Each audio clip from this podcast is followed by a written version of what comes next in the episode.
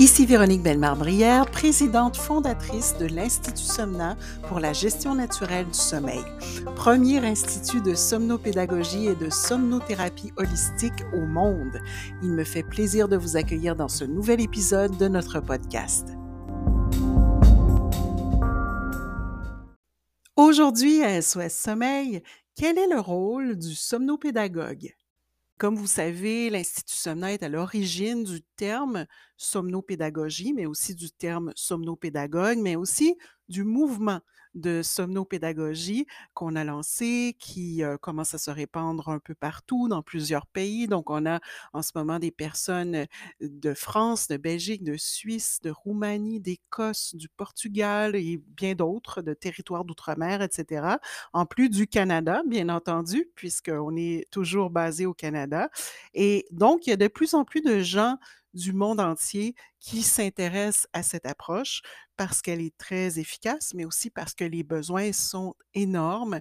Euh, il y a à notre époque plus que jamais de personnes qui souffrent de difficultés de sommeil, que ce soit euh, des enfants, des adultes, des adolescents, bref, des gens de tous les âges. Et la somnopédagogie est une réponse à ces besoins. Euh, en fait, vous connaissez sans doute la définition d'un psychopédagogue un psychopédagogue, c'est un professionnel de l'éducation qui a pour mission de trouver des solutions aux difficultés d'apprentissage de certains élèves. Alors, quand on parle de notre côté de somnopédagogie ou de somnopédagogue, on va plutôt parler d'un professionnel de, de, la santé ou en tout cas de la relation d'aide qui a pour mission de trouver des solutions aux difficultés de sommeil des personnes qui l'accompagnent. Donc, on pourrait parler aussi d'un professionnel de l'éducation, mais qui se spécialise dans le domaine du sommeil, finalement. Alors, ça va plus loin que du coaching sommeil, comme ce qu'on appelle parfois, on entend parfois ce terme coach sommeil. Euh, généralement, cette approche-là va être un peu prédéterminée. Donc, ce sont des gens qui vont suivre euh, un protocole ou une méthode qu'ils vont tenter d'appliquer dans les différentes situations pour favoriser le sommeil des personnes qu'ils accompagnent.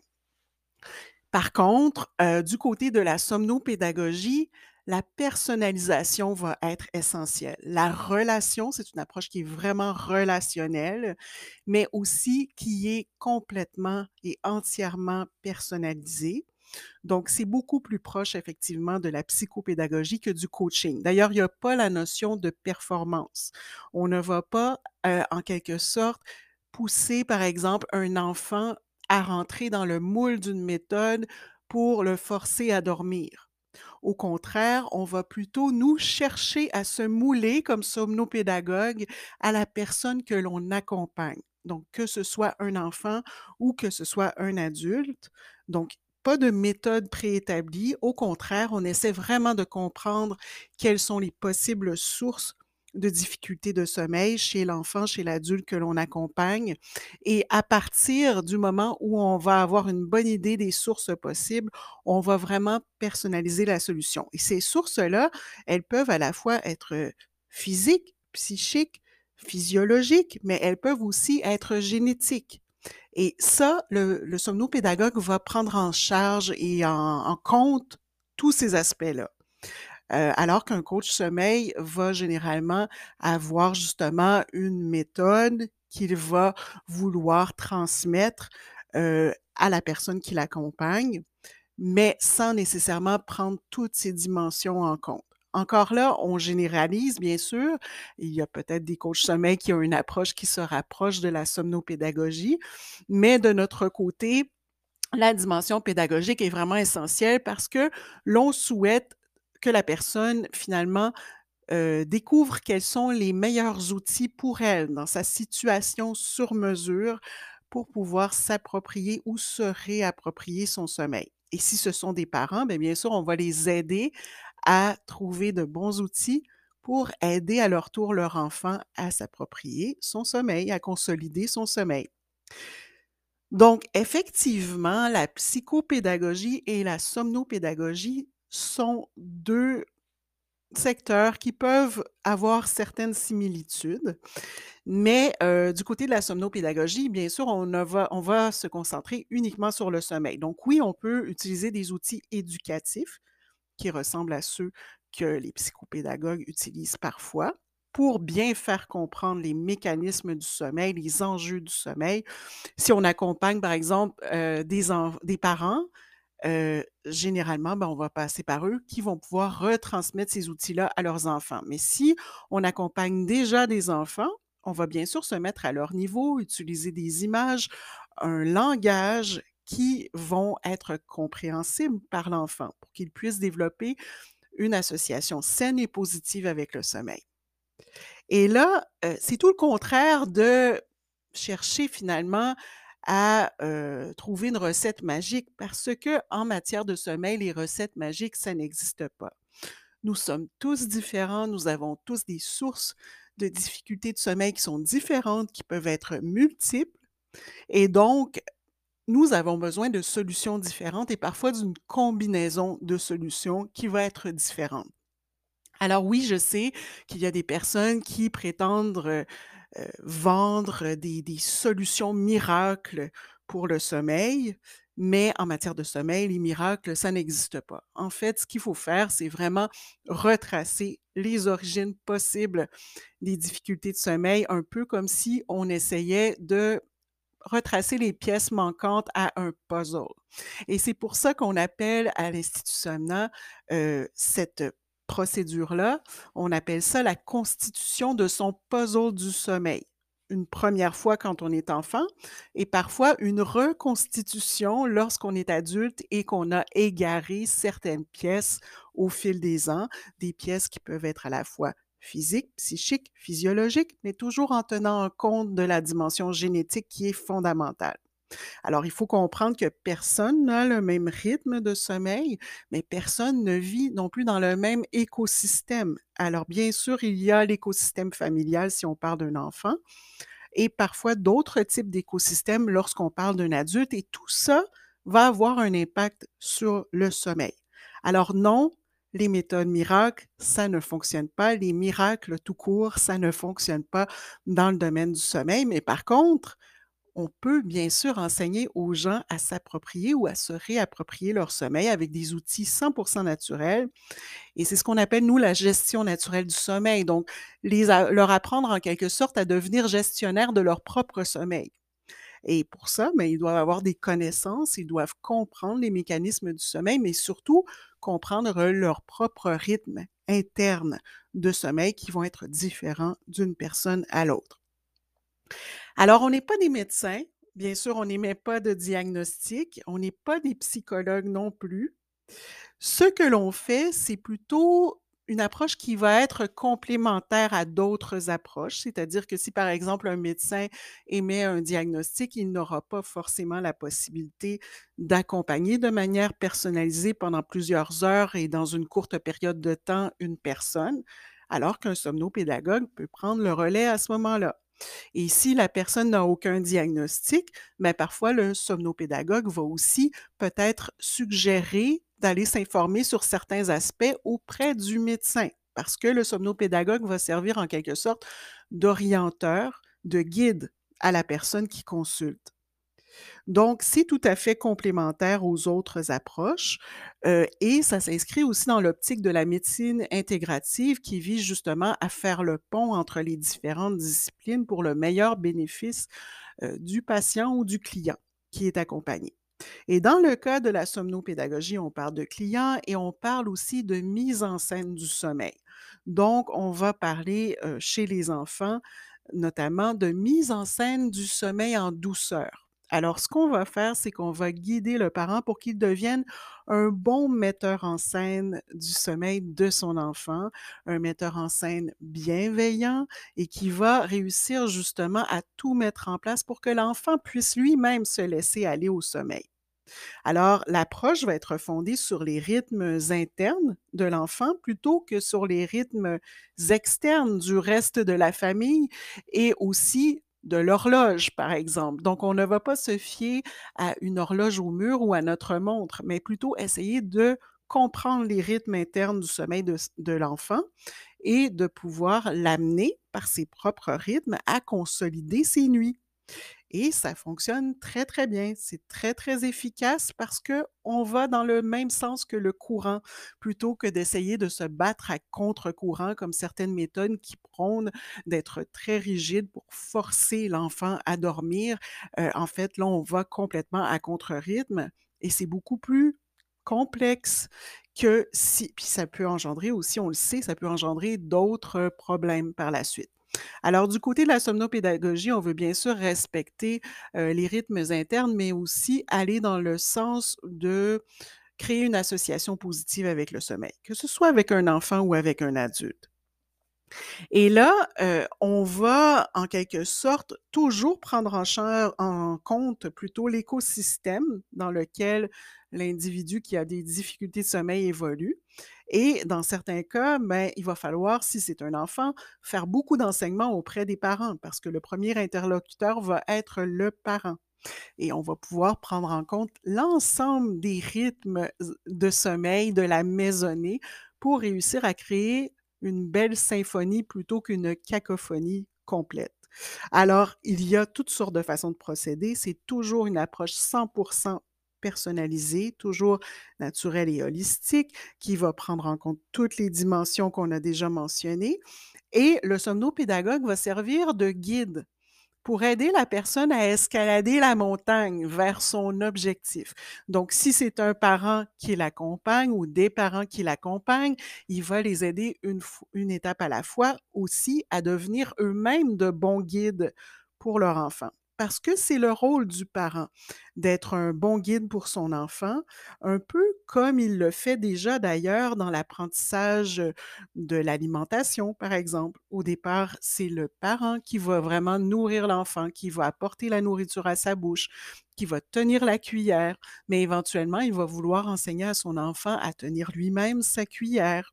Et aussi, éventuellement, le parent va aider l'enfant à apprendre la propreté, donc, il sait que c'est une transition qui peut être plus ou moins longue d'un enfant à l'autre.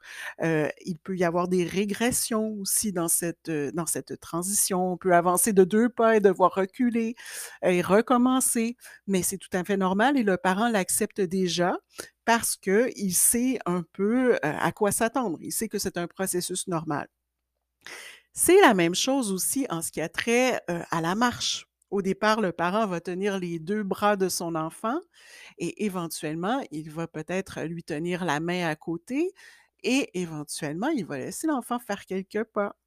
Et jusqu'à ce que l'enfant apprenne à marcher de façon 100% autonome, mais on sait que l'enfant va tomber quelquefois et que ça va prendre une certaine patience du parent pour que l'enfant se mette à marcher euh, de lui-même, sans l'aide de personne. Et tout ça fait partie du rôle de guide du parent avec son enfant. Alors, en ce qui a trait au sommeil, c'est la même chose. C'est une transition. Le sommeil est un processus évolutif. Dans l'enfance, il euh, mature très rapidement. Éventuellement, il va se stabiliser un peu plus tard et euh, se transformer jusqu'à ressembler au sommeil de l'adulte mais il peut y avoir des avancées, des régressions, et le parent doit être capable de bien guider son, enfant à travers toutes ces étapes. Mais pour ça, le parent doit déjà comprendre ce qui se passe dans son propre sommeil et dans le sommeil de l'enfant. Et déjà, il y a souvent beaucoup de pédagogie du sommeil à faire à cette étape-là. Et là, le somnopédagogue va transmettre graduellement des outils, ou en tout cas va ouvrir son coffre à outils pour que le parent puisse piger dedans et choisir les outils appropriés dans sa situation pour éventuellement les utiliser avec son enfant et plus tard, il pourra même les transmettre à son enfant. Donc le but est vraiment de rendre l'autonomie du dormeur. Et ça va être la même chose avec un adulte. C'est exactement le même processus. On va lui faire choisir des outils parmi la panoplie que l'on a en somnopédagogie et Dieu sait qu'elle est très large, étant donné qu'on peut miser à la fois sur des conseils scientifiquement prouvés, sur la chronobiologie.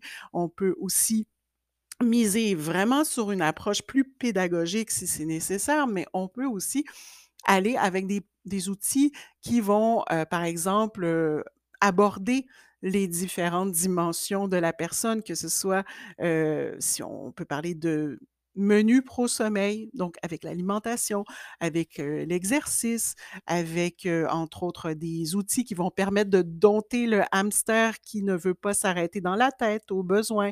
Donc on a toutes sortes de possibilités, des techniques respiratoires, des toutes sortes d'outils possibles qui vont évidemment être proposés selon la personne, selon le contexte et selon son âge. Évidemment, on ne proposera pas les mêmes outils pour accompagner un bébé, un enfant, un adolescent ou un adulte.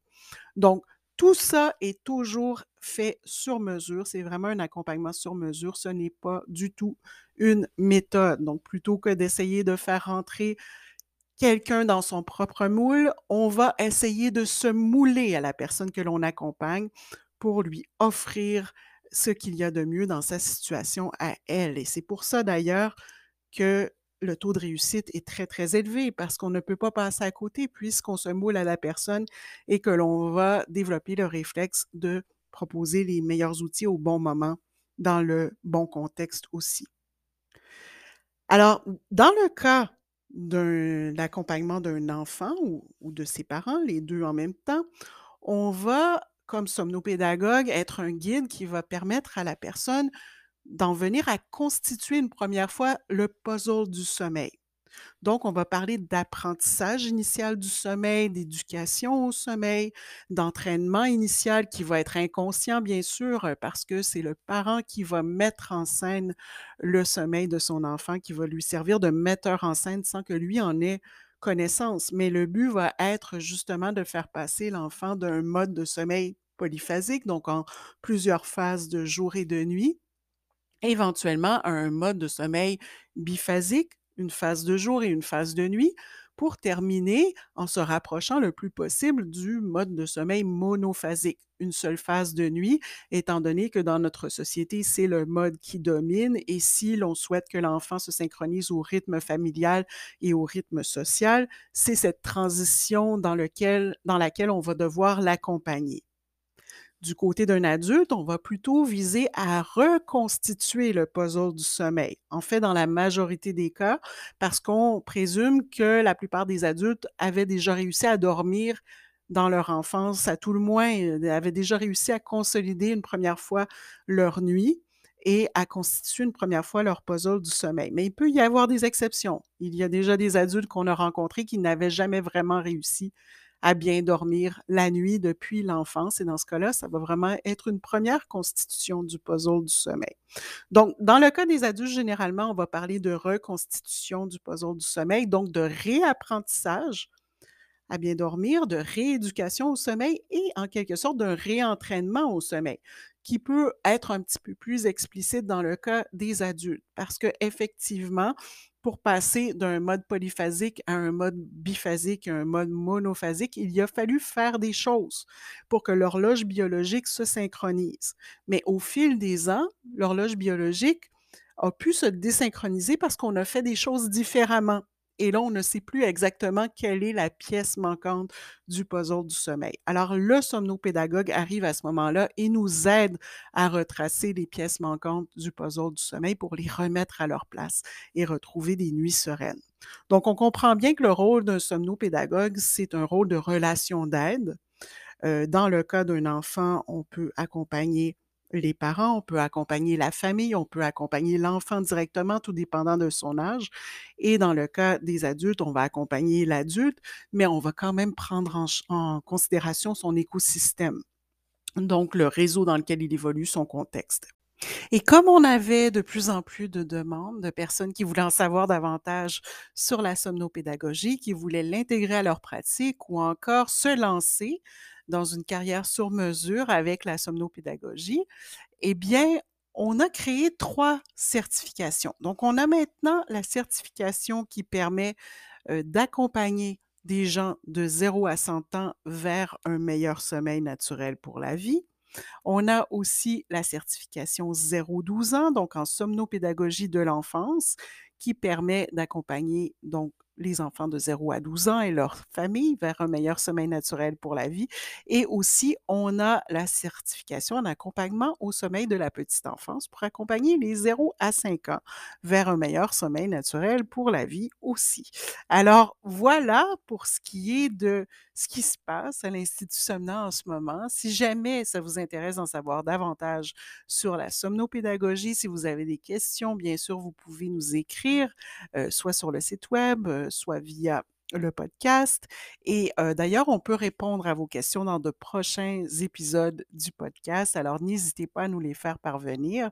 Vous pouvez vous rendre sur le site web somna.ca pour voir tous les détails, pour communiquer avec nous plus directement. Et moi, pour aujourd'hui, je vous souhaite donc une belle fin de journée et je vous retrouve très, très bientôt dans un prochain épisode d'SOS Sommeil.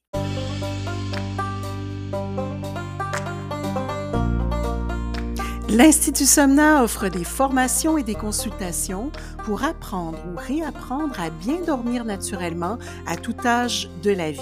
Vu les besoins criants, nous avons récemment lancé trois nouvelles certifications pour les personnes qui pourraient être intéressées à leur tour à devenir accompagnants au sommeil auprès des bébés, enfants, adolescents et ou des adultes.